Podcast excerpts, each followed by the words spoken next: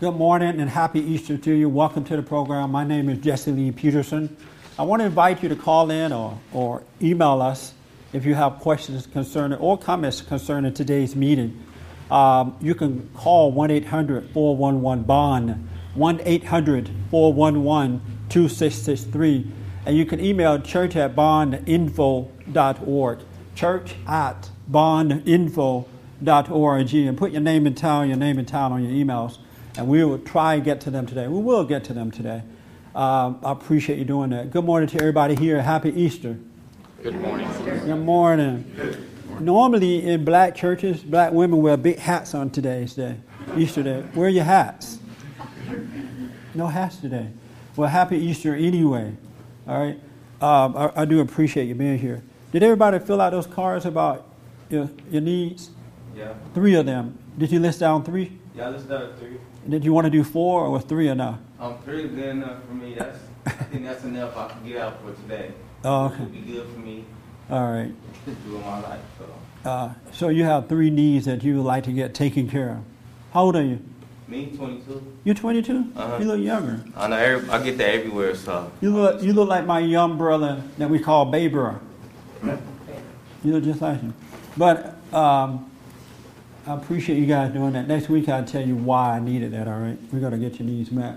Today is about Christ. It's about Easter. And uh, we're going to focus somewhat on that today. But if there's something else you'd like to deal with, I definitely want to hear from you. But I think it's important to talk about uh, Christ and his message and his purpose.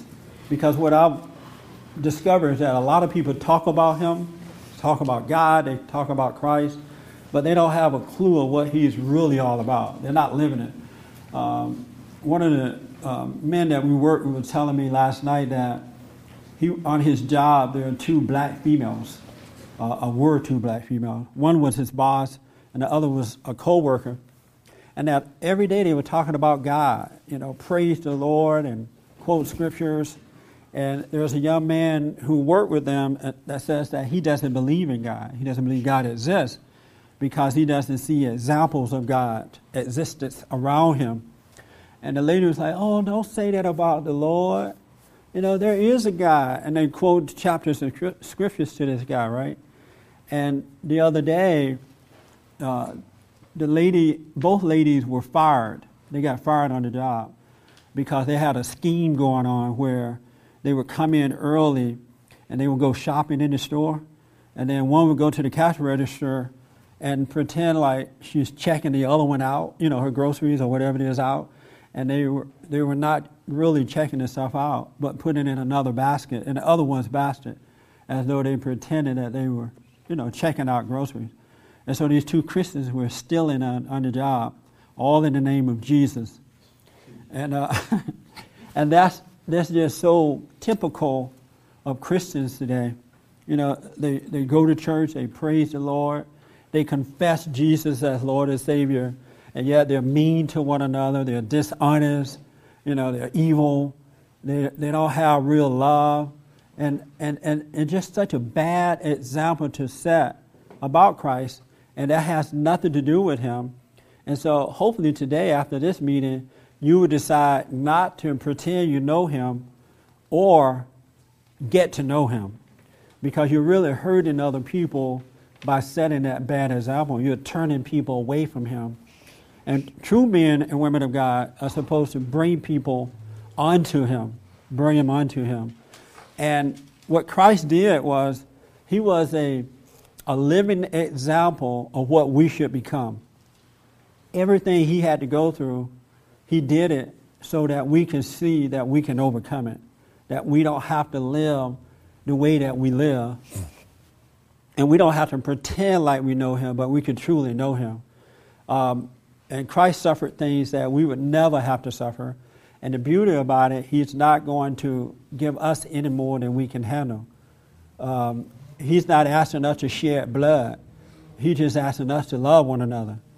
He's asking us not to run away from our challenges and to deal with them. And yet, I can hardly find 10 people who are happy to have issues in their life that they can overcome. Most people get mad about them and all in the name of Jesus. It's so weird to me It just blows my mind that people can get up every, every Sunday morning, Wednesday night, Thursday night, and go to church and nothing changed, and they don't notice that nothing has changed. I, I, I don't know what that mindset is now. Maybe they don't think you can change. I don't know what it is. But it's like Christ wasted his life for most people. That's why he said only a few is going to uh, find that straight and narrow path. They're going to find a way. Most people, and I'm telling you this so you don't expect most people to know it, most people would never know God. They would never be that example. They would never be born again. Most will not. Only a few. And so I, I want to encourage you not to judge Christ based on the Christians. Because most Christians are not good examples of what he was about. And I don't want to just tell you today what it's about, because I know we have a lot of Christians here today, right? Do we have any Christians? Everybody afraid to raise their hand now? So everybody here are sinners, no, no, no born again Christians. Well, this is good then. We're going to get everybody saved. Nobody. Only Ermis. You raise your hand, Ermis? You're not sure. You think of yourself as one. Most Christians think of themselves as one. Is that the same thing? Being born again and a Christian? Is it the same thing? I'm sorry? Can you be a Christian before you're born again? Can you be a Christian before you're born again?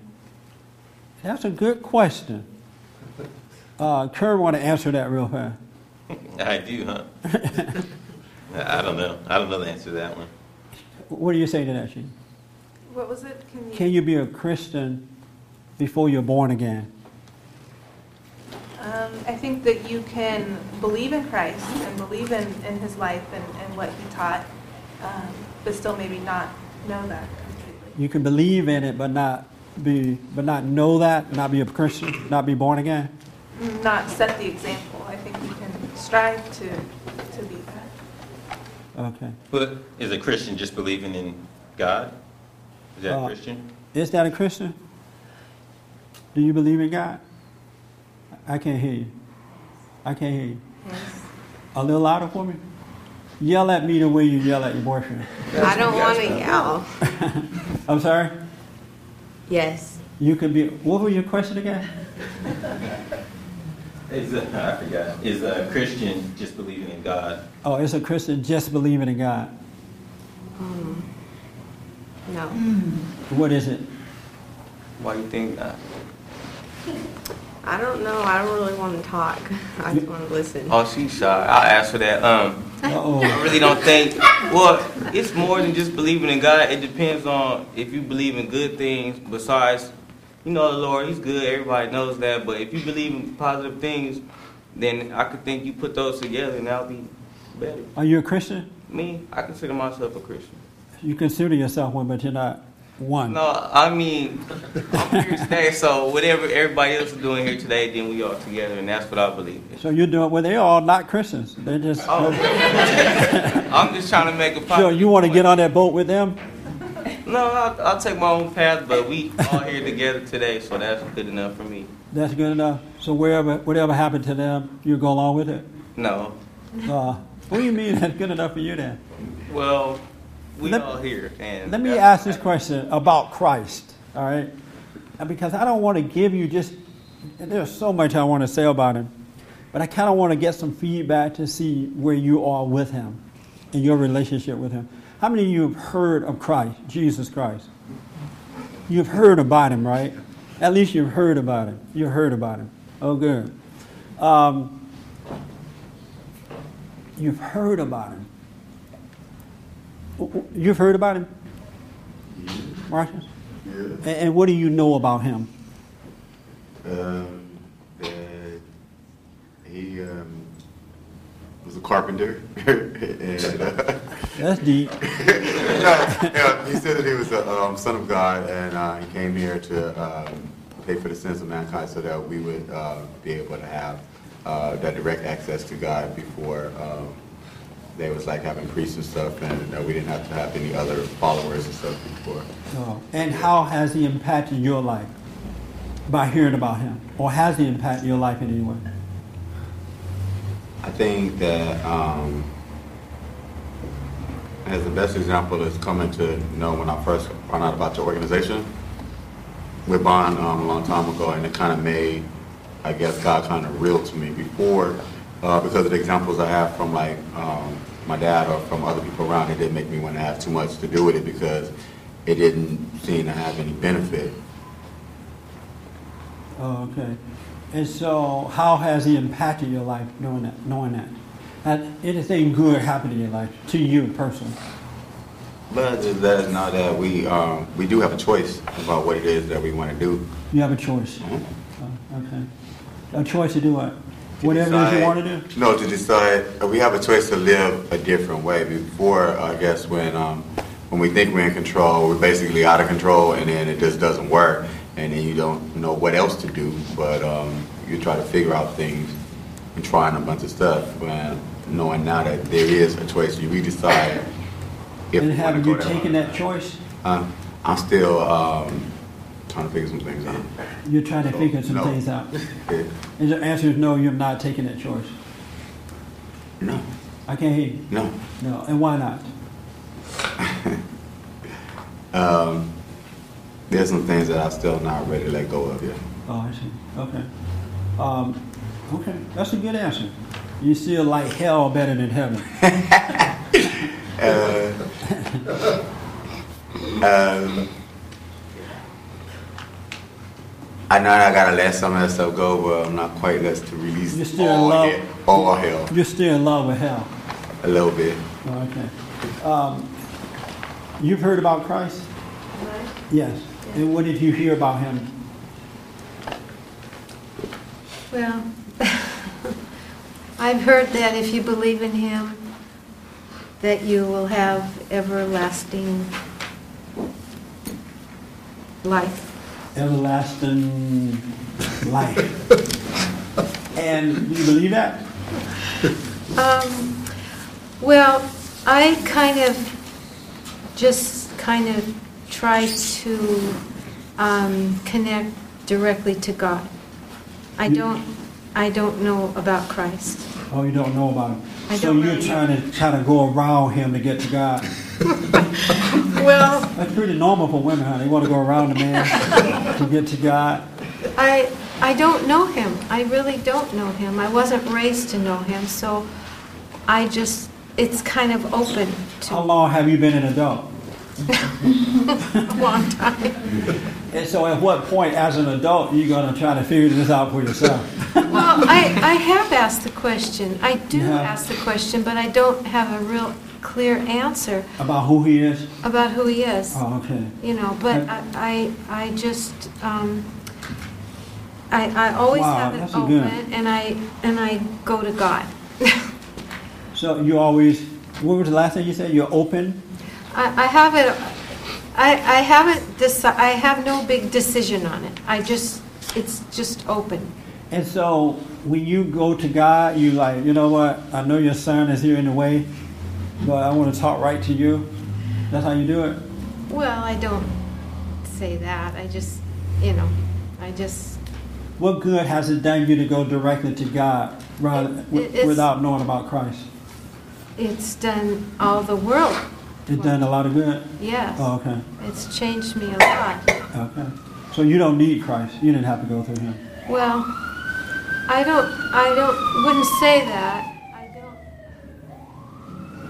I, I don't know if I, I, I, I don't know. You can relax, guy. We'll have an Easter fellowship. it's not school. You're not going to make an A or a B.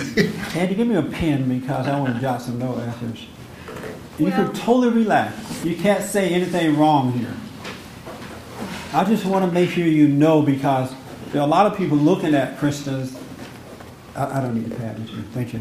And um, uh, they're looking for help. They're looking for Him.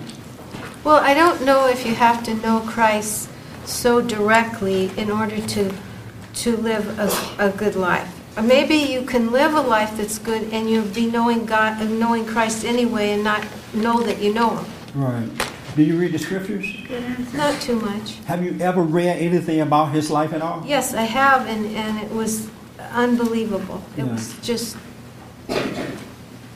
I, it was just An amazing guy, huh? Amazing, Yeah, amazing. amazing guy. Yes, Yeah. yeah. Um, Christine, do you know Christ? You know about him? I know about him. What, what do you know about him? Um, Well, I know that he was sent here to um, be an example. um, What type of example? Well, the example of a, of a perfect life of what you could live if you were uh, good and pure. And um, the examples that are in the, the, the- the New Testament, um, there's probably something for almost every situation you could possibly get in. Give me an example of what type of example he is. Um, Well, I mean, he, he was the only person that was ever good through and through, and, and um, he had love in his heart, and um, he, he just lived the perfect life. I'm sorry? He lived the perfect life. He lived a perfect life. And, and what good has it done you to know that?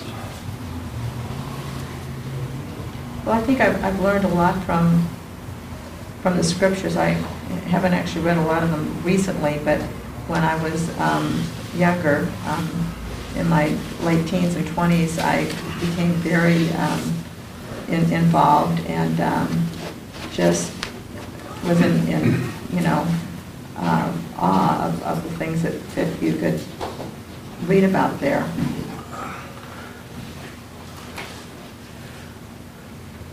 You're not really saying anything. Well, I mean, like, for instance, every, every example that you have about things that, you know, money or worrying about, you know, different things, I mean, if you really read the, the scriptures, you know that there, there's no reason to worry, um, and, and not to, um, you know, care about the future, just to, you know, live your life now.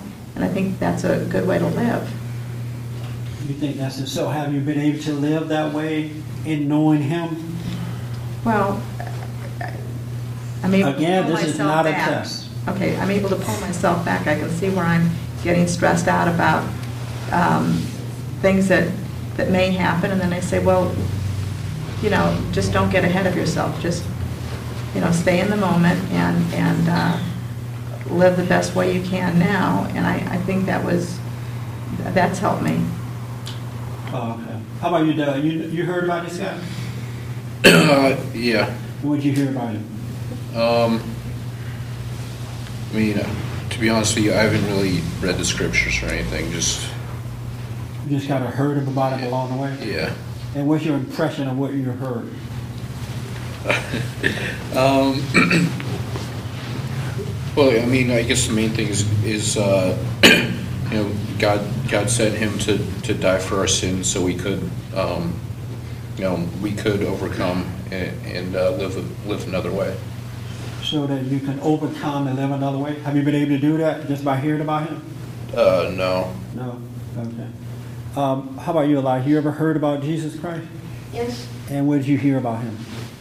Um, I heard that he was sent down to earth to show us um, how we need to change and what we need to do different in order to live life right and have a good relationship with God. Change in what way? Uh, in a way so that we could uh, do things the way that God wanted us to do things and And understand about that. you're 13 right now, right? Yes. So has that helped to know about him at all? Um, yes. In what way? I think that you know you have choices to make in life, and knowing that uh, whether God wants to do things and whether He wants you to do things, and making choices based on that. Think you're knowing that you're doing that. And so he helped you to see the right choices to make. Sometimes. Sometimes he's not around to help. I understand at 13. I understand that. Um, Karen, you know, you said, did you raise your hand? You know Christ? Um, You don't know him? uh, no, I, Okay. I'd say no. I don't. All the Jesus and God stuff. I just kind of the try to live live by what it says in the Proverbs and just try to do that. You just read the Proverbs only? Yeah, that's the only interest I have in them. And why is that? Why so limited? Because the all the stories and stuff just don't matter to me. So his life doesn't matter? No. And what good would it do you to read the Proverbs without understanding his life? Um, because with the the way it says to live just makes sense. But how can you live that way without knowing him? Mhm. Yeah, I don't I don't know why you have to. I don't. Maybe I'm missing something, but I mean, it makes sense to me. Well, how did you come up with I just need the Proverbs? Did you make that up yourself? No, just because reading different things in the Bible, the Proverbs are the only thing that I can relate to or have any meaning to me. Have you read? So, have, I'm sorry. Have you read about his life? Some of it. Oh, the phone number, folks, is 800 411 Bond, 800 411 2663. Or you can email church at bondinfo.org, church at bondinfo.org. I'm sorry. Ha, have you read about his life at all? We're on commercial break? We back from the break. Okay. Uh, yeah, a little bit. A little bit. Um, Honestly, most of what I know about his life is what we'd watch on TV. You know, like the movies of all that uh, you watch the movies, yeah. and you're like, okay, family, this is Jesus right here. you better learn from him. I'm not going to be, I'm just going to give you Proverbs. uh, what impact do you think is having on your family not to know about Christ? Just know Uh, Proverbs or watch TV. No, we don't watch TV. That's from when I was a kid. Oh. Um,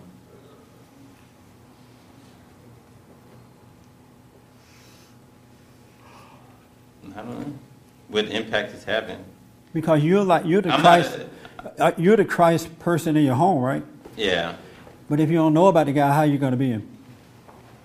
Um, I don't know. I don't. I don't give them uh, or try to teach them about God from what I learned through the Bible. How do you try to teach them?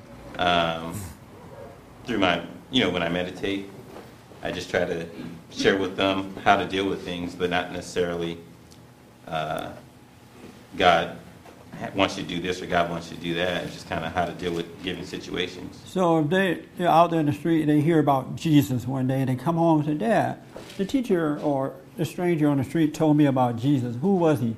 Would you like pull out a movie? No, Would you go to Proverbs? no. Oh, what would you do? Uh, I tell them that Jesus is the Son of God and that God sent him down to pay for our sins and give us a way back to uh, a way to heaven. And you think that'll be enough? Yeah. You do? You think that'll be enough, Sheila, for him to just say that? Do you know, and, and I'll ask anybody, do you know one person on earth that know about that and that seemed to be enough? Anybody know anybody like that? They, know, they heard that Jesus know, was.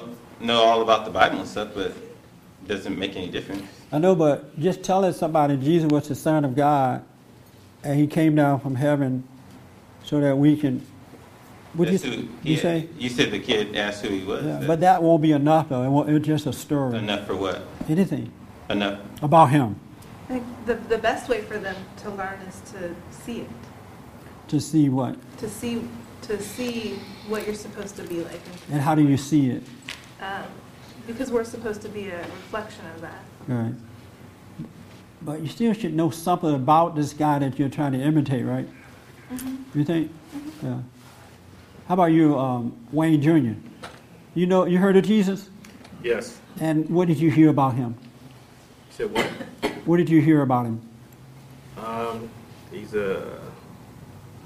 I heard of, I've heard his life story, and you know that you're supposed to follow his ways, and that he died for our sins, so he, you know, absolved us of our, of our sins, and You did what? absolved absolved us of, of our sins, and we're supposed to live um, by the example that he set. Right. To know God and you know have peace and be on that straight and path. And has that worked for you? Um, I can't say that I know God, but in a lot of situations and instances, it, it's helped me. It- That I know what's, you know, um, I don't want to be a bad person or, you know, Are you a bad person? no, You're a good person? yes, You're a good person. yes. What's good about you? Um, I don't know, I'm a caring guy, you know, I, I help people out. Caring guy. Sound like the welfare. I mean, I'll give, I, I don't know. Um, but I'm just saying, as far as, you know, there's certain things, there are a lot of evil out there, and a lot of decisions you can make or, you know, not make to, that could impact your life in very bad ways, and This is amazing to me. This is so, isn't this interesting? Yeah. I mean, I'm learning a lot right now. Um, what did you hear about him? How did you hear about him? From whom? from here, from my mom, from, I mean, school, everywhere. You hear about him all over. Have you ever read about him for yourself? Yeah. You have? And did that impact your life by reading about him, seeking after him for yourself? I mean, it's all, it's all impacted me. Oh, it has. Um, in the white shirt, when you hear what you've just heard about Jesus, what does that do for you? What you've heard just now in this room this morning, what does it do for you to hear what you just heard? Uh, it, it sort of reaffirms that um, people don't really, they don't personally know who, they don't have a personal relationship with Jesus. And do you have one? I don't. Um, What has been said to make you think that they don't have a personal relationship with him? well, because most people are, are, are admitting that. Right now?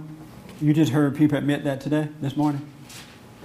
Well, I hear a lot of, about, I know about Jesus, I know the story, and there's not a confident, I know Jesus, I know who he is, Oh, okay. on and on. And you say you don't have a personal relationship with him either.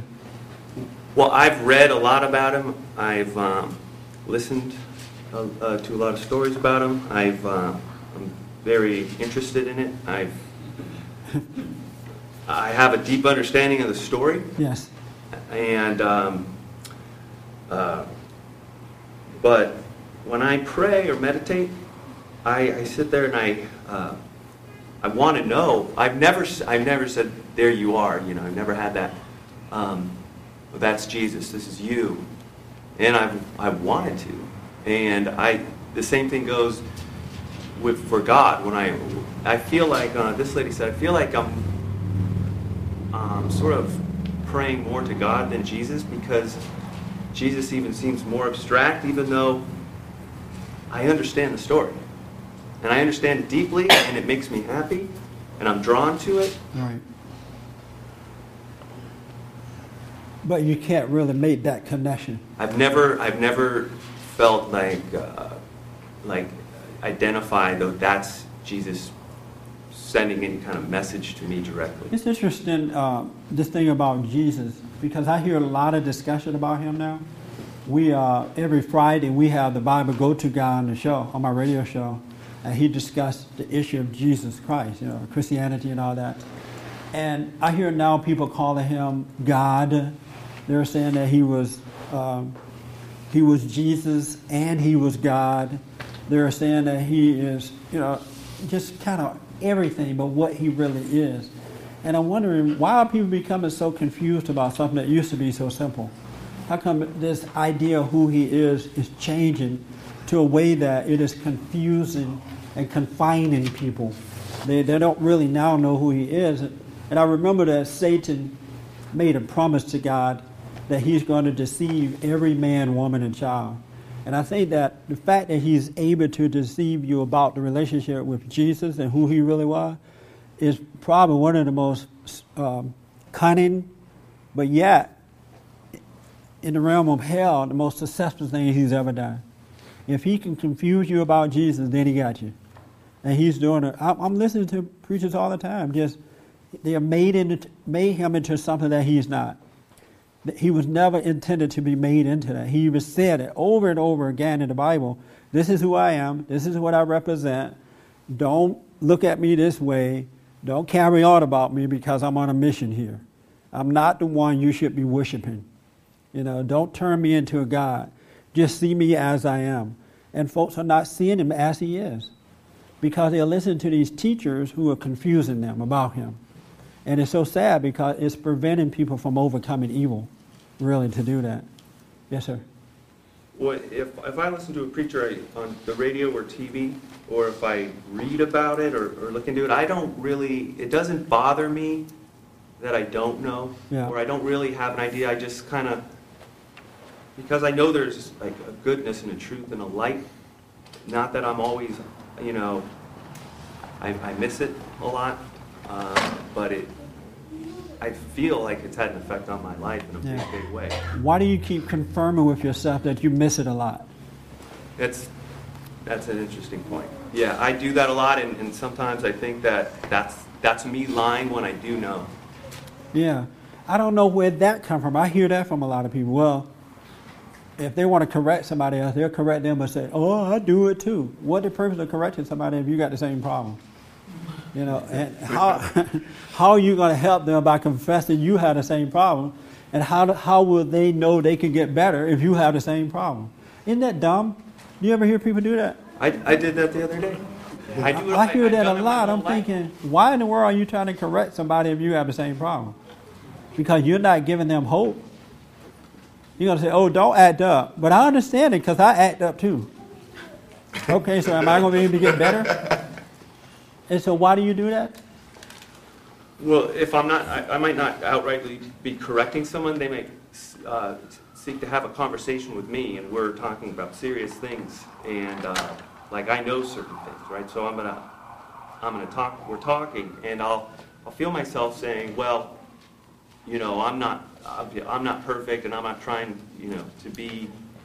I just, I feel like I, I sometimes uh, want to dumb myself down to not look better than them. Yeah. And um, That's I- what it is. I question that, and I say, um, I, and I can I understand how why I do that, but it's so ingrained in me that uh, sometimes I, I I didn't even need to say that because in It's a cowardly way. it. It's cowardly. It's a cowardly way of trying to correct someone. How, Because you don't know how to handle their response to your correction. And so if you weaken yourself, it's going to prevent them, or you think that it's going to prevent them from going off on you for correcting them. Okay, on that note, let me ask They're you. going to say, You're not perfect either. But if you confess you're not perfect, you don't have to deal with that.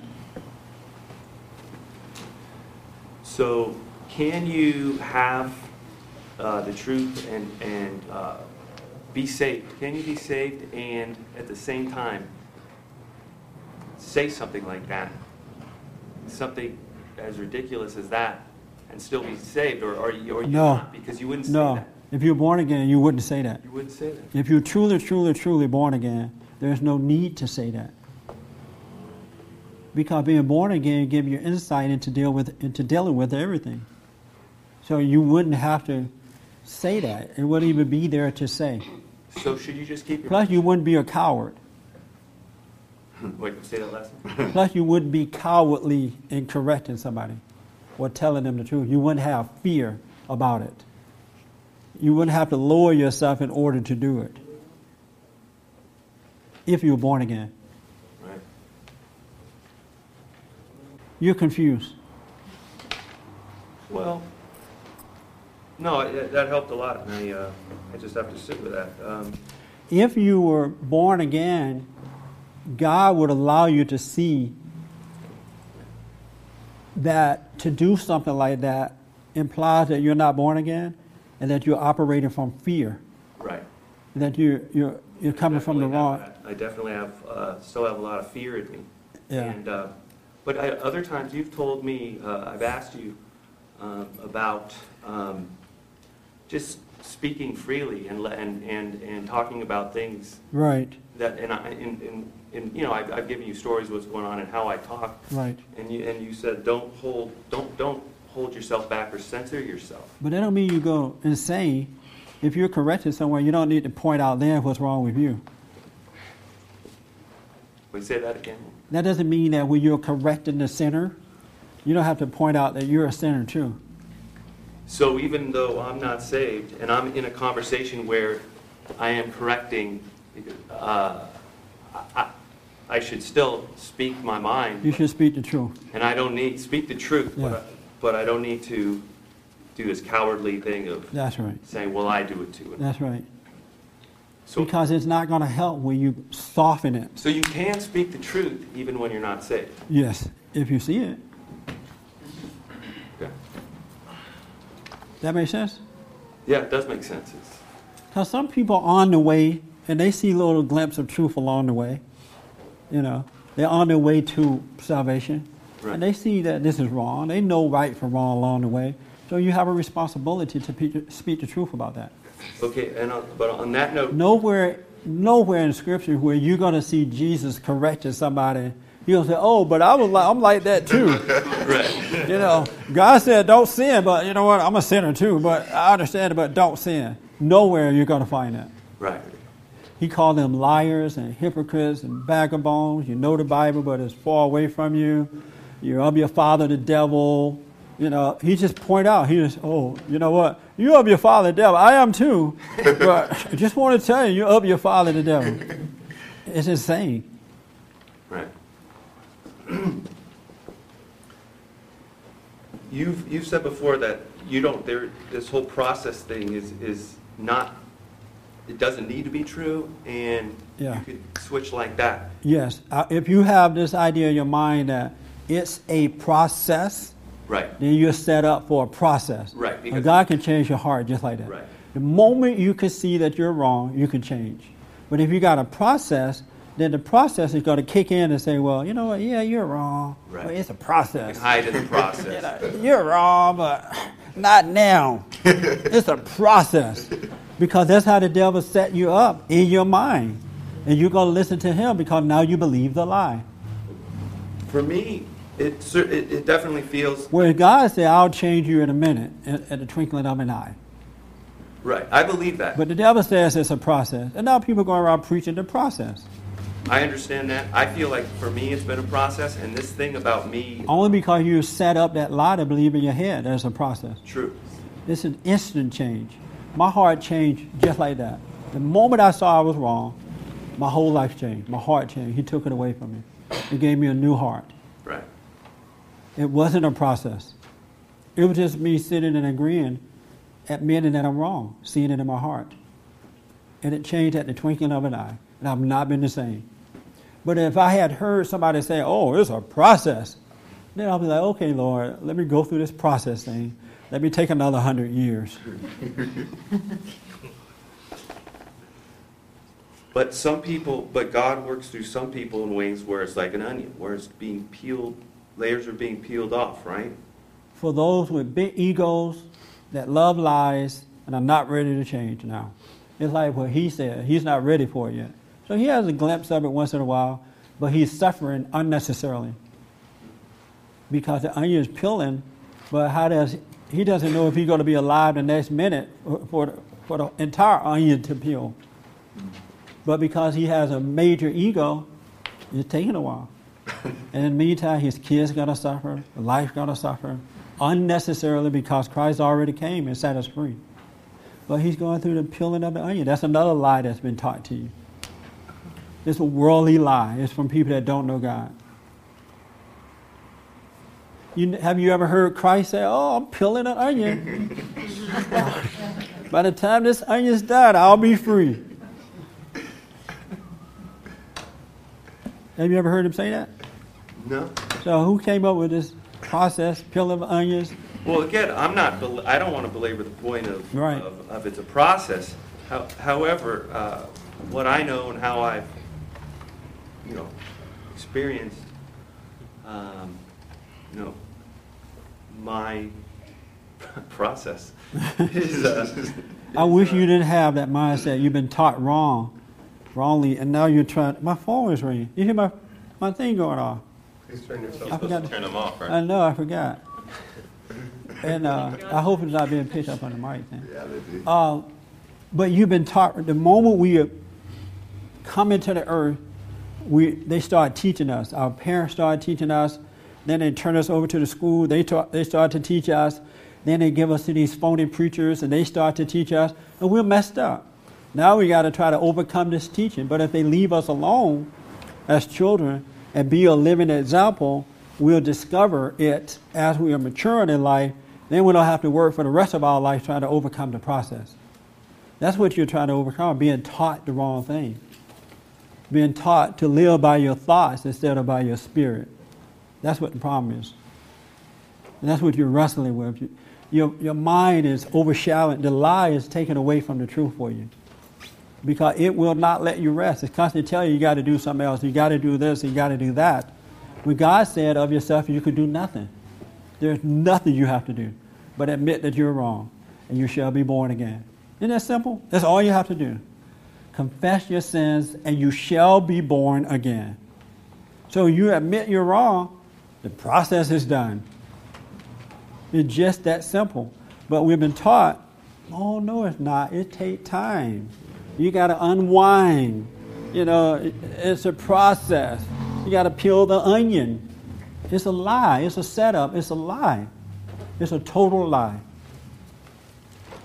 And any preacher or anybody that tell you that, you need to leave there and go to BOND. yes, sir.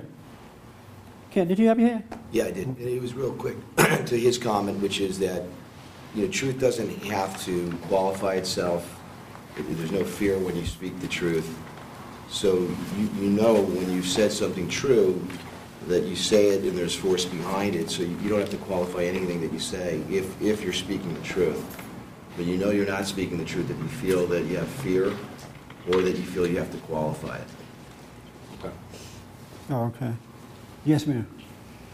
Um, so when you became saved, you know, born again, saved, would you consider that, that, um, you still sin? No, you can't sin if you're born again. And if someone sins and say that they're born again, then they're a liar and the truth is not in them. You can't because sin is of the devil. And if you sin, you're of your father, the devil. So you cannot do it once you're born again. Do you know what sin is? Wrong. I'm sorry? Anything wrong? Anything that's wrong? Give me an example of what you mean.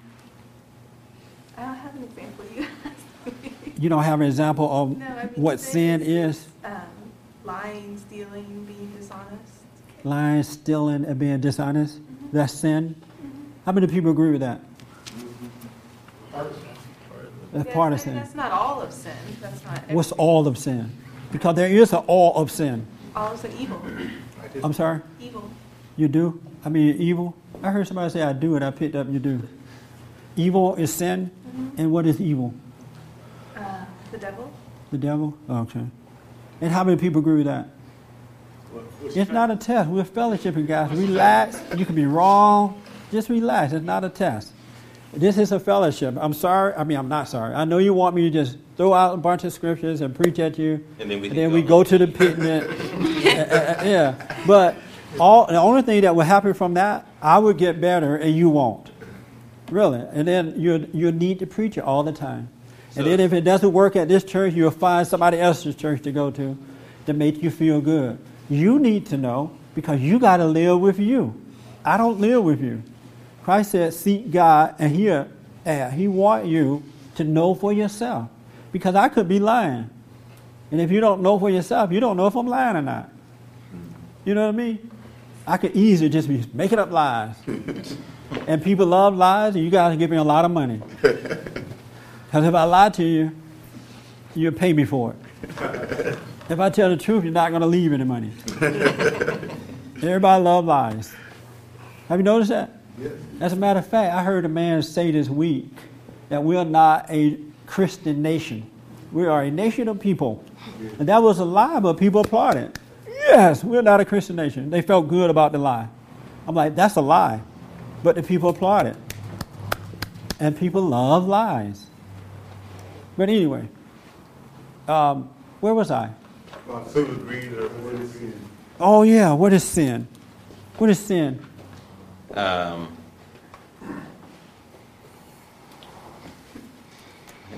I agree with my wife. Anything uh, You agree with your wife. I do. First mistake. What, is that a wrong answer? There's no other way I can think of, so I agree too. You agree to second mistake. so sin is uh, anything what going against the laws of God. And, and what are the laws of God? The, everything that's in Proverbs. Okay. It- How's that helping you to know that? To agree with your wife and, and know that? What has it done for you? Uh, made me feel right. Make you feel right. So you feel good about it. okay. I understand that. That makes you feel good too, right? Well, it's just what I believe also, because it's a lot of sin and everything. It's a lot of sin a lot of things that you can do. So that's why I agree with her what she said because that's what I was thinking about too. So Oh, you were? Yeah. And where did you get that idea from? um, because I've sinned a lot before. You've sinned a lot before? Yeah. Do you still sin? Um, not like that, but I mean, I mean, like not not like that, but I'm way better than how I was. So that's how I put. it. You're still a sinner. You're just not a bigger sinner. You're just not a big sinner now. Well, if you put it like that, No, I'm asking you. I'm just. I don't want to put words in. You're a little sinner now. not, not like that, but everybody's not perfect. So Why? If you're, are you a Christian? Oh, you're with the crowd today, so I forgot. Um, so you're a little sinner today. I mean, I still got some habits. I should say that. So I'm sorry. I still got little habits. So Little habits. Yeah. Oh, okay.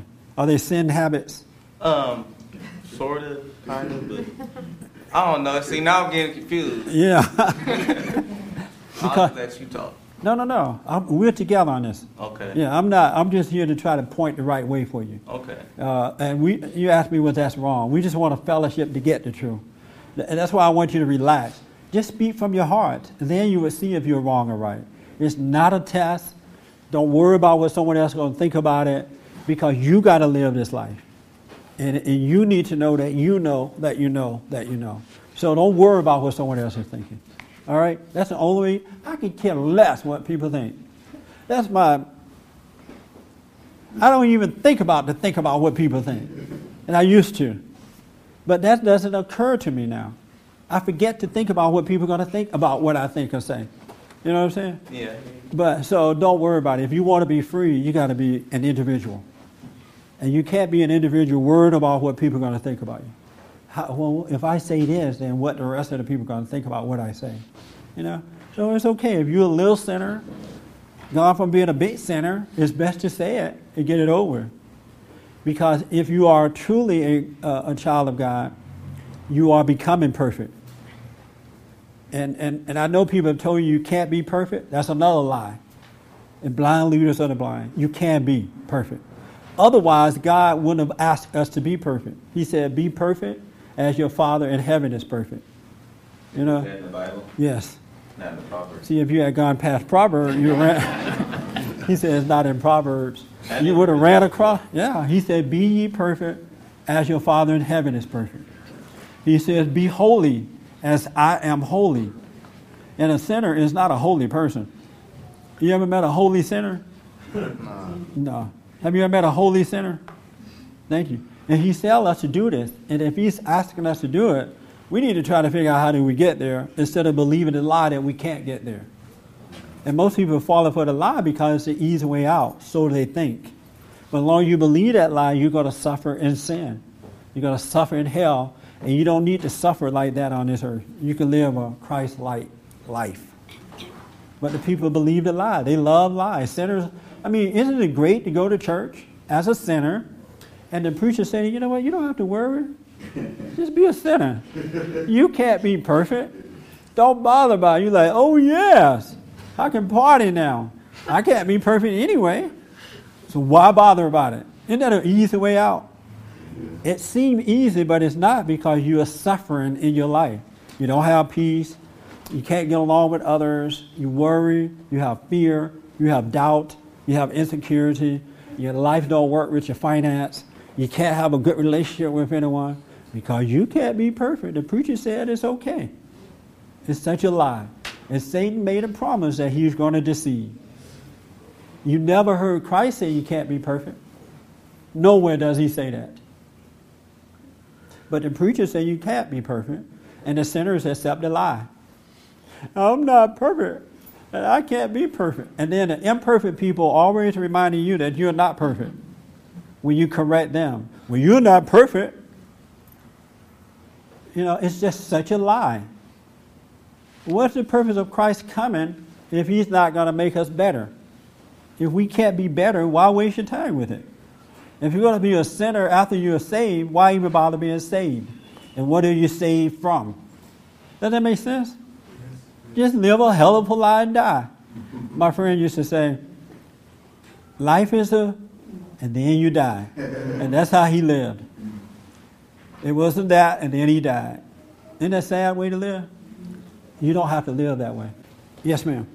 Um, I just wanted to um, say something to this young man. I understand what he's talking about with um, being a coward in a conversation where he would um, correct somebody, but then, you know, say, I'm like that too, or something. Yeah, that is Um, dumb.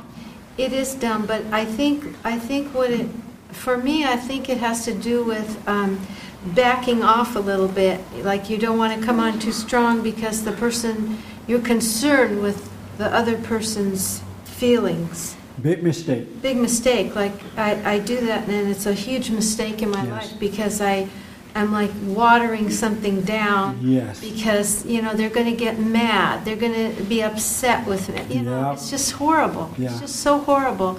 And I think that's all that is. It's It just- is that. It's all ego.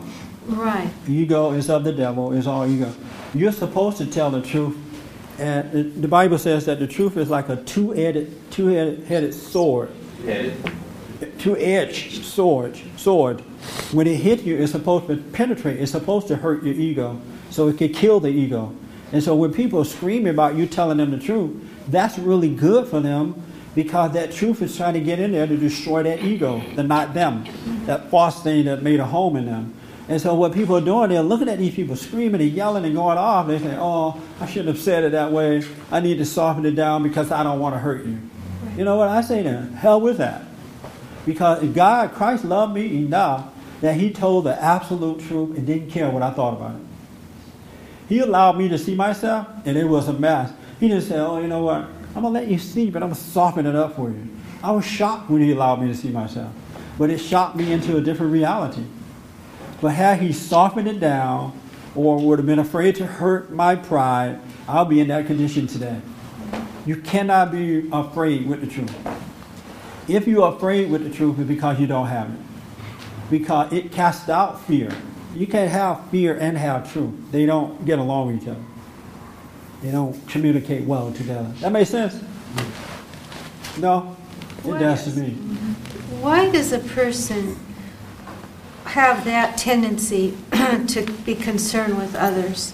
Why, Because- why is that? Because they are an ego-driven person themselves. They want to be liked. Want to be liked all the time? Yeah, they are they're weak in nature. Mhm. They don't have love. Uh, they're a selfish person. Anybody who is afraid to tell another person the truth is a selfish person. They're of their father, the devil. They don't have love. they're a prideful person. They want something from you.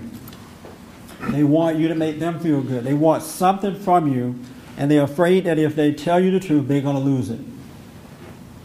I know guys who, um, you know, they grow up in the organization, and we tell them how to deal with women, you know, how to treat them. Don't put them on a pedestal, love what's right, because you represent God on earth. And then, lo and behold, the first girl they meet, it's like all that go out the window. They'll now weakly follow her around, carrying on. I'm like, didn't we tell you the truth about this? Don't do this. But it's like it's, it went right out the window. And I, and I just realized it didn't catch on in their heart. They don't realize their role in life. They don't know they're supposed to be the leader. This is supposed to be that, as Christ was the example, they don't realize they should be that perfect example as well. They're like a little chicken chasing the hen, mama hen. It's, it's pitiful. But they haven't been born again yet. They're afraid. They need that comfort. They need that false love, and they don't want to lose it. They haven't gotten over that other spirit that made a home in them. And I understand it. But so they want something from you. When people are afraid to tell the truth, because they want something from you, and I would never, ever, but never, ever, ever trust a person that won't tell me the truth. Because if they lie to you about you, they're going to lie to somebody else about you. They, they're going to disrespect you. They don't care about you when they can lie to you. And that's the truth because they're of their father, the devil. A person that won't tell you the truth because you're going to overreact is a liar. And they should never be trusted.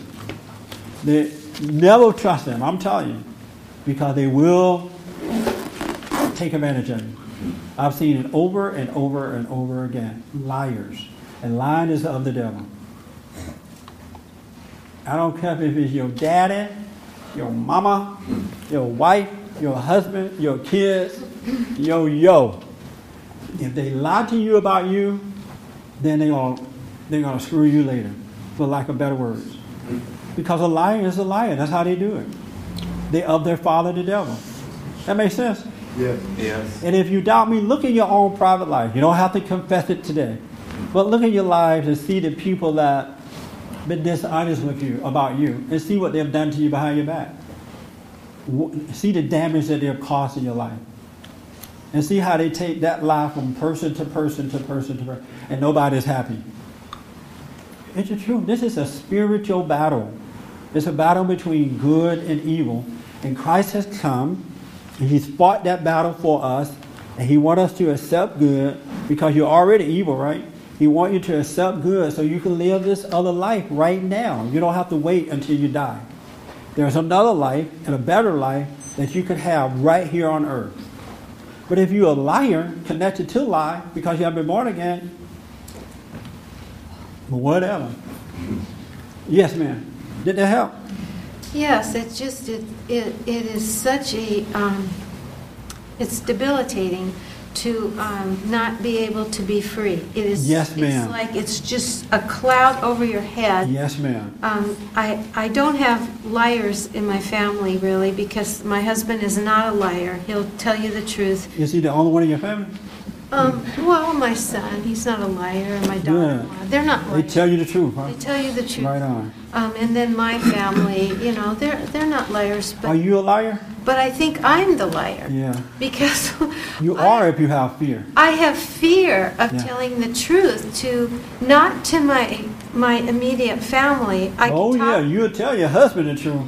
No, I tell my But nobody else. I could tell them, I but, mean, other people too. but the other people, um, they're so reactive to everything. It has to be this narrow little path. If you Yeah. deviate one inch, then you know you're the devil. So it's so hard to. I don't have the courage. Like, Yeah. like I don't have courage. And I, yeah, because, and I'll tell you why in a minute. In a few minutes, I just want to pull out some more out of other people. But you're right. You're of your father, the devil. Yeah. You, you love the world more than you love what's right. You want to be liked by these people. Yeah, and, and it's You want them to see you I as- I feel like I'm dying. You are dying. Yeah. Every liar is dying. I, I feel kind of like I'm waiting for cancer, you know? You're waiting for what? Cancer. Oh, Yes, ma'am. Because I, I It's a hopeless condition to live in. yeah, it, it's like I'm concerned with what they think. Yes, ma'am. always. And Yes, it's ma'am. just, oh well. Most people can relate to you because they're of the lie and they're waited to die. And it's unfortunate that you're waited to die because Christ conquered death. And if you were not of the lie, in reality, you really don't have to die. Now, you know, we were waiting kind of late to find this out, so if I die tomorrow, you go, oh, I thought you said you didn't have to die. But I've done so much damage to myself, so eventually it will happen, I, I guess. But if you were not of the lie, you would live as though, and, and feel that way too, 24 hours a day, as though there's nothing but life. But because you're of your father, the devil, you're walking in darkness and you're walking in death. And everything you do bring, bring you closer to that. It, I, I go, I, I go forward and I, and I feel so good and Yes, free, ma'am. And then I go back. Yes, ma'am. And, and I just can't get to like, it's like waffling around and it's not straightforward. I'm Yes, like ma'am. On this process, which I don't want to be in a process. I have so much life in me that it's amazing, and I didn't know you could have this. Nobody told me this. But it's because He caused me to love what's right. He made me do it because my, my heart yearn- yearned for that. I wanted what's right. I wanted to break away from loving the world more than I love what's right. You know, I heard that, you know what, if you love God, you become a free person. You know, if you love God, you're not subject to the world around you. People told me that all my life, but I didn't see the example. And then when I became aware enough to find out how you get it by admitting that I'm wrong so he could take over my life, I did it and my life changed just like that.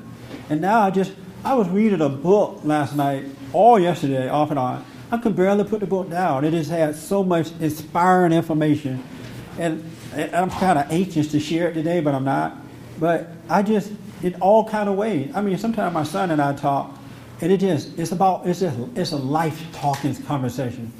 It really is. And I didn't have that when I had darkness in my heart. You can't accept a life conversation when you have darkness in your heart. You can't even disagree and agree with a person. You can't have a good conversation with a person that disagree with you if you don't have life in your heart. Because you don't want to hear that disagreement. You know, I'm right about this and you got to admit it. Otherwise, it turns into an argument. But when you have life in you, a disagreement is, uh, is um, educating you as well from within. It's amazing how that is, but you must be born again. You can't have that fear and get that. And Christ made it possible so that we don't have to live that way. You can be free just like that. You really can. Everything else is a lie. It's a total lie. You don't have to. As a matter of fact, he said that why put this off for tomorrow?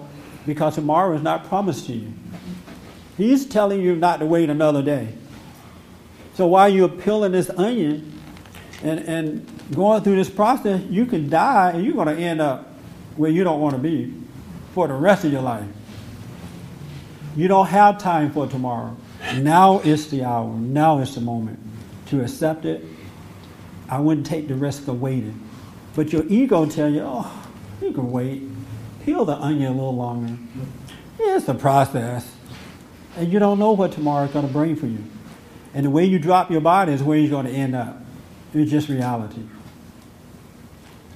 So I'll tell you, hopefully I can tell you in a minute how to get past that. But just seeing it really is the beginning of overcoming it. To be that honest about it is really the beginning of overcoming it. Because a lot of people would not admit what you just said. They are embarrassed by it, their pride won't let them. They have a big ego, they're not going to admit it. Especially in a room like this, you know, oh, what are they going to think about you? You know, you're a coward. You know, I say to with them, don't make me cuss.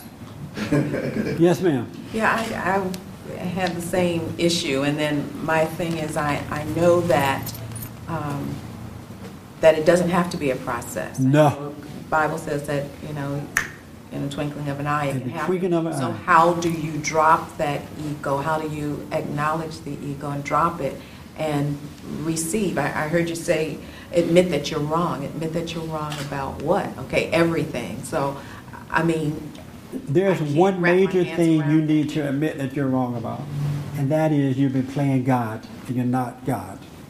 Because when you when the pain comes that you're wrong, you need to accept that pain.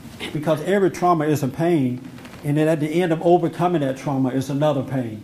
But if you can see that, you know what, I've been trying to by denying and being angry and doing whatever I do to accept, uh, escape truth, I've been playing God with my own life. If you could take that pain that says that you are not God, then you could be saved just like that.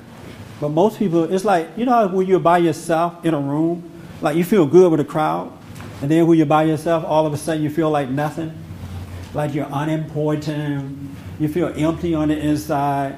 Nobody love me, and I don't love nobody. You, you ever had that feeling? Like just a void inside of you? Anybody ever had that? Yeah. I used to have it. If you could take that pain and don't deny it by being angry about it or calling up somebody or eating some food, but if you can do that pain, you shall be saved. Because that's the false God in you that causes you to try to save yourself from that. Most people run away from pain rather than running toward it. You got to go to the pain and take it. And then God shall save you. When He allowed me to see myself, it wasn't a refreshing feeling. But I saw it and I realized there was nothing I could do about it, and He changed it just like that. I was a liar, no good, on the way to hell kind of person. But he changed it because I took the pain. I didn't play God. And the sin is man playing God. Man, men and women playing God. They are convinced that they can save themselves, even though they want to admit that they can.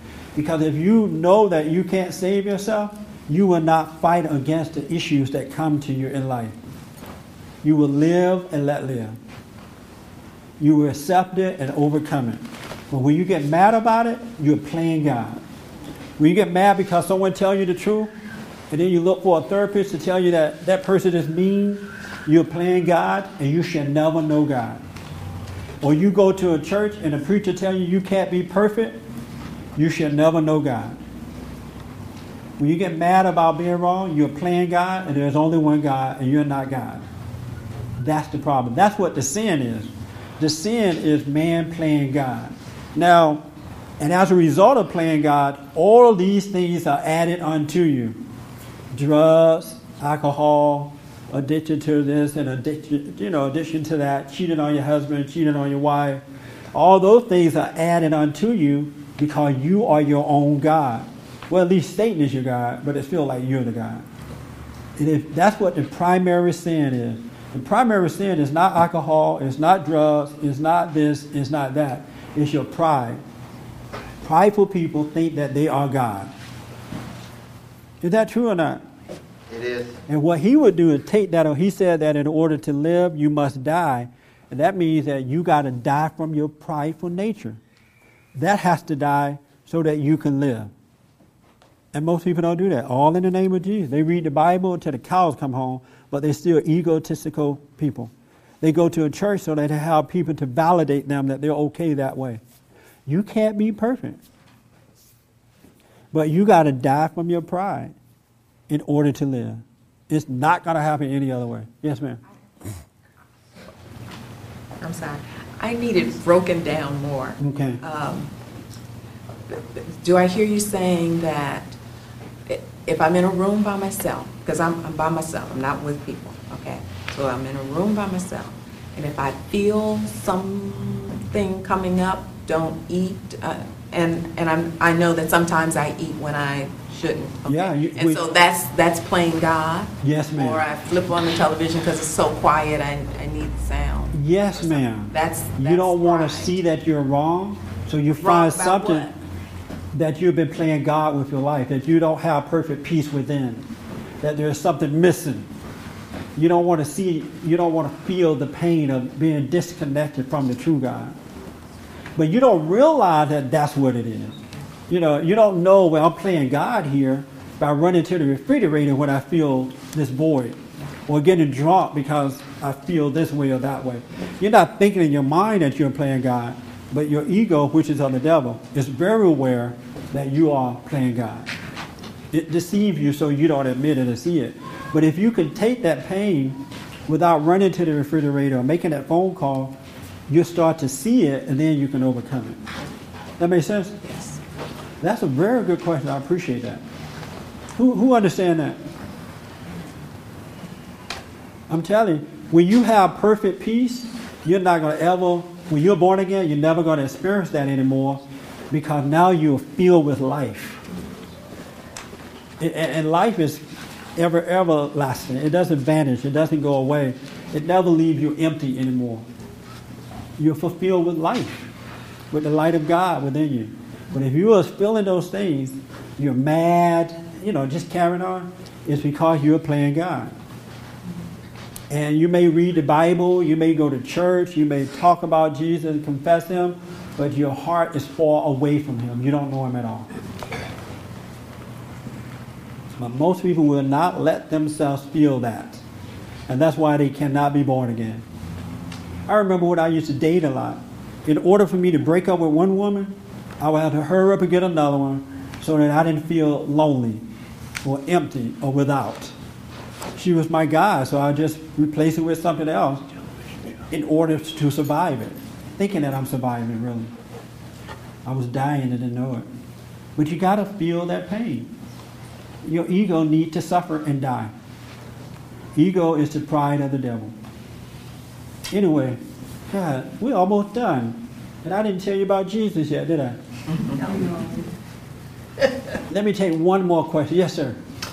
I just, I was just going to say, uh, say uh, something else. Uh, what sin, uh, sin was? Uh, I was going to say that sin was our attitude and our reaction to everything and everybody around us. But I think you may have uh, answered. I did. Sin is your pride, and pride is the nature of the devil, and it dictates your attitude. Because the fruits of pride is fear and doubt and worry and insecurity, emotions, up and down, feel good emotions. You're constantly looking for love, you're constantly looking for approval from somebody else or something else. And that's what it's the pride that you're constantly feeding because it doesn't want to die. You don't want to take the pain of it. And that's what that is. When you have pride, you have all that stuff. Yes. And that's why that's why we can be made perfect because when you die, I mean when you die from your pride, you start to naturally overcome those things. You're constantly you're just kind of seeing it and overcoming it. See it and overcome it. Then you're being made perfect as your Father in heaven is perfect. That, that- did that help a little bit? Yeah, it did. Yeah. I love this, man. I love this life. I'm like a little kid. Really.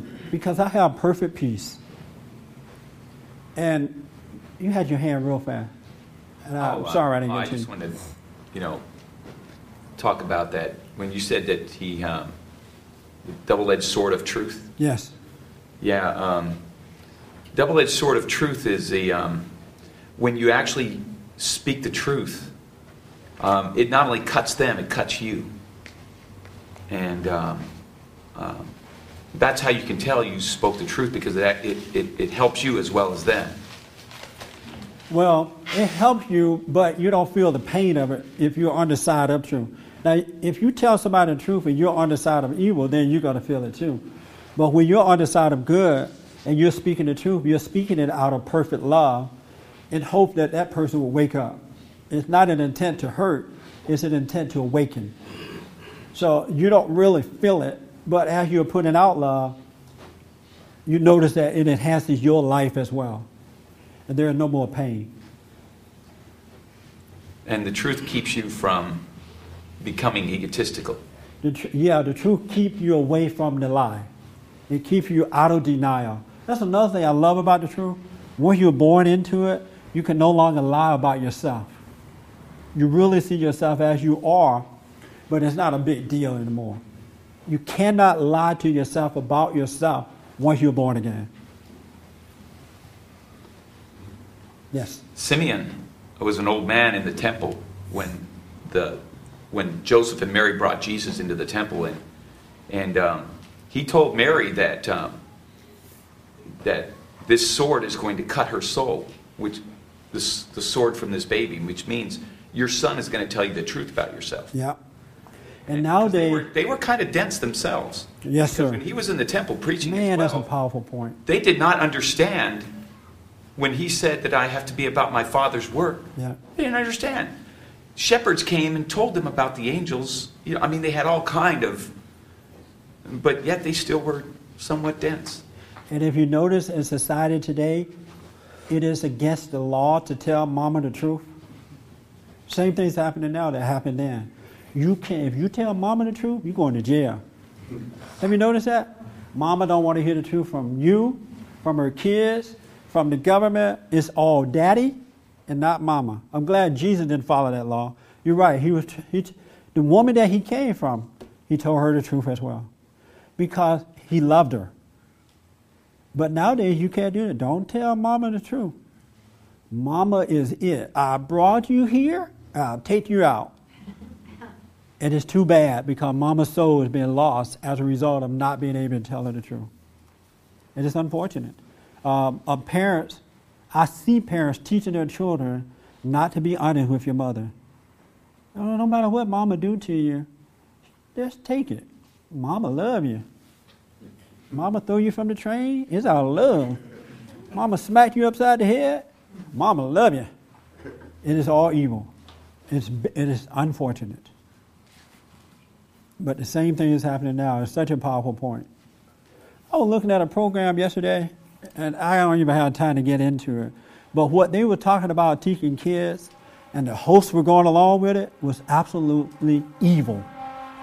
The host of the show sitting up there, 250 pounds. Oh, yeah, we should teach our kids this. Uh, this is a good idea. And her, the host friend was trying to say, oh, no, I don't agree with that one. Well, here's why you should do it total evil. Our battle is a battle between good and evil, folks. We are not in control of our lives. We are not in control. Anybody who thinks that they are in control of, the liar, of their life is a liar. You're being influenced by good or evil, and most people are being influenced by evil. That's just reality. Pat, you had your hand a while back. Um, I think it's, it's been worked out. You got you found the answer? I did. I mean, I, I've, I've been having a lot of situations that are showing me, uh, this young lady in front of me here was mentioning some things about not speaking up and things, or not telling the absolute truth. Yeah. And I could see that happening in situations, and, um, but I was kind of, I could see that I was kind of fighting it too, and trying to be strong when I wasn't. In other words, something happened so quick, it just shows you what it is. Yes. So, you know, there's no human way to be strong or whatever. You, you can you can fake whatever you want, but you can still see who you are. Matter of fact, when you're of truth, you don't have to fight to be strong. You just think about it. You're of the truth. You're of the man who is of the truth. You just just like you live this lie naturally, you live the truth naturally. There is no effort in being honest. Well, but I'm It still, just is. but I'm still having that part of me that is not the man of truth. Yeah. That goes into situations and is weak. So it's like I was kind of fighting that, but I, I realized this stuff happens, and I have to be willing to just see what it is without the fight. You know, because it's not. I, I can't fight. it. Good point. That's the beauty of life. You must be willing to let life happen so you can overcome it, learn from it, and get better from it. But if you're fighting against it, you're not going to learn anything or get anywhere. And you'll find yourself becoming so weakened that you don't want to fight against anything. I don't want any pressure. Don't pressure me because your spirit is weakening and it doesn't have the strength to fight against what's coming at you. You have to welcome that with open arms. It's not personal. It's there to show you your relationship with God. If you didn't have that, you know, how would you know your relationship with Him? I can't take. If can you say it in three words or less? Yeah. Um, do not be angry with yourself for anything that you do or say because that keeps you from seeing when you're alone in the moment in your bedroom, all by yourself, especially at night when you're about to go to bed and that you feel uneasy. And if you're all caught up in what you have done during the day and you're thinking about that, you won't see that. Well, let me add to that. Still. Something I, I disagree a little bit. When you say do not be angry about it, now people are going to force themselves not to be angry. If you are angry, let yourself see that you are angry. Okay. You know, just see yourself as you are. See what we're supposed to become. We're supposed to become a uh, an observer of life. We're supposed to walk by that voiceless voice, not the voice in your head. So if you are angry, just see that you are, but don't fight against it. Just notice it. Because, Because I, I don't want them to control themselves trying not to be angry. you know, I've been, I was, I was concerned that not being angry would make me get more into it. You know, like, like, like the atheist. Don't be concerned. Relax. No, I know, I know, I know that. And and I asked God in the name of Christ, I said, you know, what it- what how can I overcome?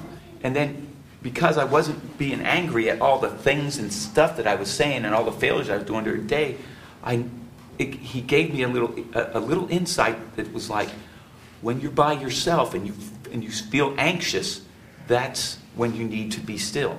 That's when you need to. Yes, that's right. And that's what I was, you know, distracted from. When you're angry, instead of going off on people that you're angry at, it's best to be quiet and endure it. To take the pain of it because it's all ego. It's the nature of the devil. So it's best to be quiet and let it pass so you can be born again. You can overcome it. The moment you lash out at a person out of anger, then you are feeding the devil. You're getting worse. You're, you know you're just develop, developing a relationship with him. Yes, sir. Born again can it, can it happen continuously? No. Something that happened once. Right. You know, yeah, it just once. Once it happened once, that's it. Because it's like when you're born from your mother, you can't go back and then come back You again. said, like if you get upset, you see yourself is upset, and you just look at it, say you can be born again. Right. So it can happen today, and then it can happen tomorrow. Is that what you're saying? He wasn't born No, Oh. he, right. He doesn't have it yet. He's on his, he's peeling back the onions. Uh, I'm not grasping it. Uh, you're not. the beginning where I'm by myself and I'm anxious, but like the like the lady over here said, Larice, um, I will go ahead and turn on the TV, and and that's Right. the mistake. Yeah. But uh, when he was talking a second ago, you said if when you're in a situation you get angry, you just step back, you be quiet, you look at it so that you can be born again. Right, you can die from it. So once you're born again at that situation, something else pops up tomorrow and you get angry again. Oh, I see what you're saying. No, you, you know, you may overcome that moment of anger right there, but that doesn't mean you've been born again yet. Because when you're born again, you no longer have anger in your heart. Period. Okay. When you are truly born again, it's no longer a part of your nature at all. Just a little born again. Yeah, just a, he's on the way. born Again, you don't get upset. That's right. Good way to put it. Yes, sir. You're right. He's just discovering these things about himself. He's seeing it because now he want to overcome it. But when you are born again, that nature, which is of the devil, that's what anger is, is no longer part of your life. And you can't make yourself born again, right? No. You cannot do it. You can't do it by reading the Bible. You can't do it by holding up holy hands. You can't do it by singing Christian So songs. is it a process? No. No. It's, it's the moment you're willing, you know that you're wrong. You know you're playing God. It can happen then. You can't make that happen. You just we want. make it a process because we don't accept it. Is that the deal? Yeah, that's right. All right. You don't accept it, and you've been told it's a process. Very, yes, sir. That's what makes it a process. All right. In short, because I only have two minutes. To, do I have? Okay, three minutes. I I can't get into the whole Jesus thing now. I think that we have. Yes, ma'am. Oh, you have. The the um, the primary purpose of Jesus coming is to give us a way out of um, out of uh, hatred, ego, and pride into love. That's the primary reason that he came, so that we can be born into love and love one another, because God is love. And as long as you, when, as a fallen person, you are only of hate.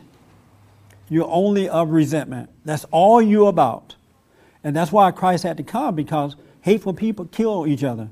Have you noticed that? Dishonest, suck life out of each other, use each other, just all kind of stuff.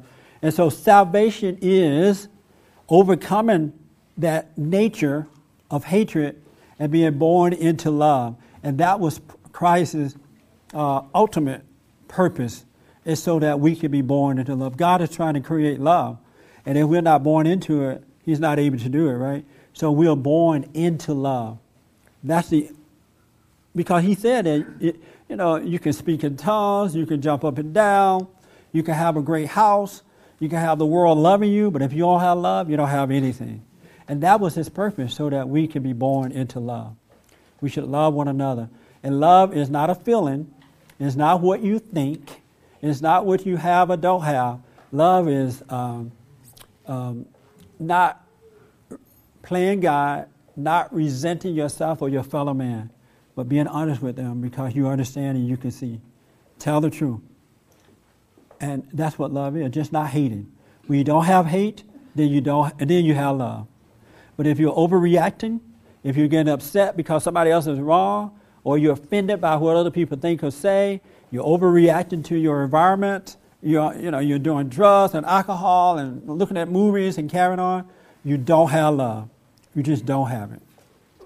Because when you're born again of God, you have love. And that's his primary purpose is to bring us into the presence of love. All right? And because of time is out, that's all I can tell you about it. But if you're reacting, you don't have love. So think about that this day while you're eating your ribs and eggs and sweet potatoes and candy yams and collard greens and cornbread and and and what Kool-Aid, lemonade, hot sauce. But that's what Jesus, and Jesus was like a big brother to us. He was our big brother. And when you are born again, you become joint heirs with him. Everything that the Father owned, that he owned, Jesus owned, and the Father owned, we own it too. Our whole life starts to change. We become a brother with Christ. He's our brother. He was our example. And God is God, and Jesus is the Son of God. And when we believe the truth about the Son, then we can believe the Father. That's what his purpose. He gave us something to believe into. And what we believe into, be, we become one with that. Just like when you believe a lie, don't you become one with a lie? When you believe the truth, you become one with the truth. And that's his purpose, for us to become one with, with God. All right? Let us hear from you. Our website is uh, bondinfo.org. You can call 1 800 411 Bond. You can also email us, church at bondinfo.org. And just think about that. If you have perfect love, you will not, will not, will not overreact to anybody or anything around you because you're protected from that. You don't have fear about telling the truth. You don't even think of it. All right? So let us hear from you. Uh, we also need your tithe and offering. We need your support. And if this program is helping you at all, help us to help others. All right? Um, happy Easter to you. Really think about Christ. Seek first the kingdom of God and his right way, and all shall be added unto you. And that's what you have to do. Put him first. First things first.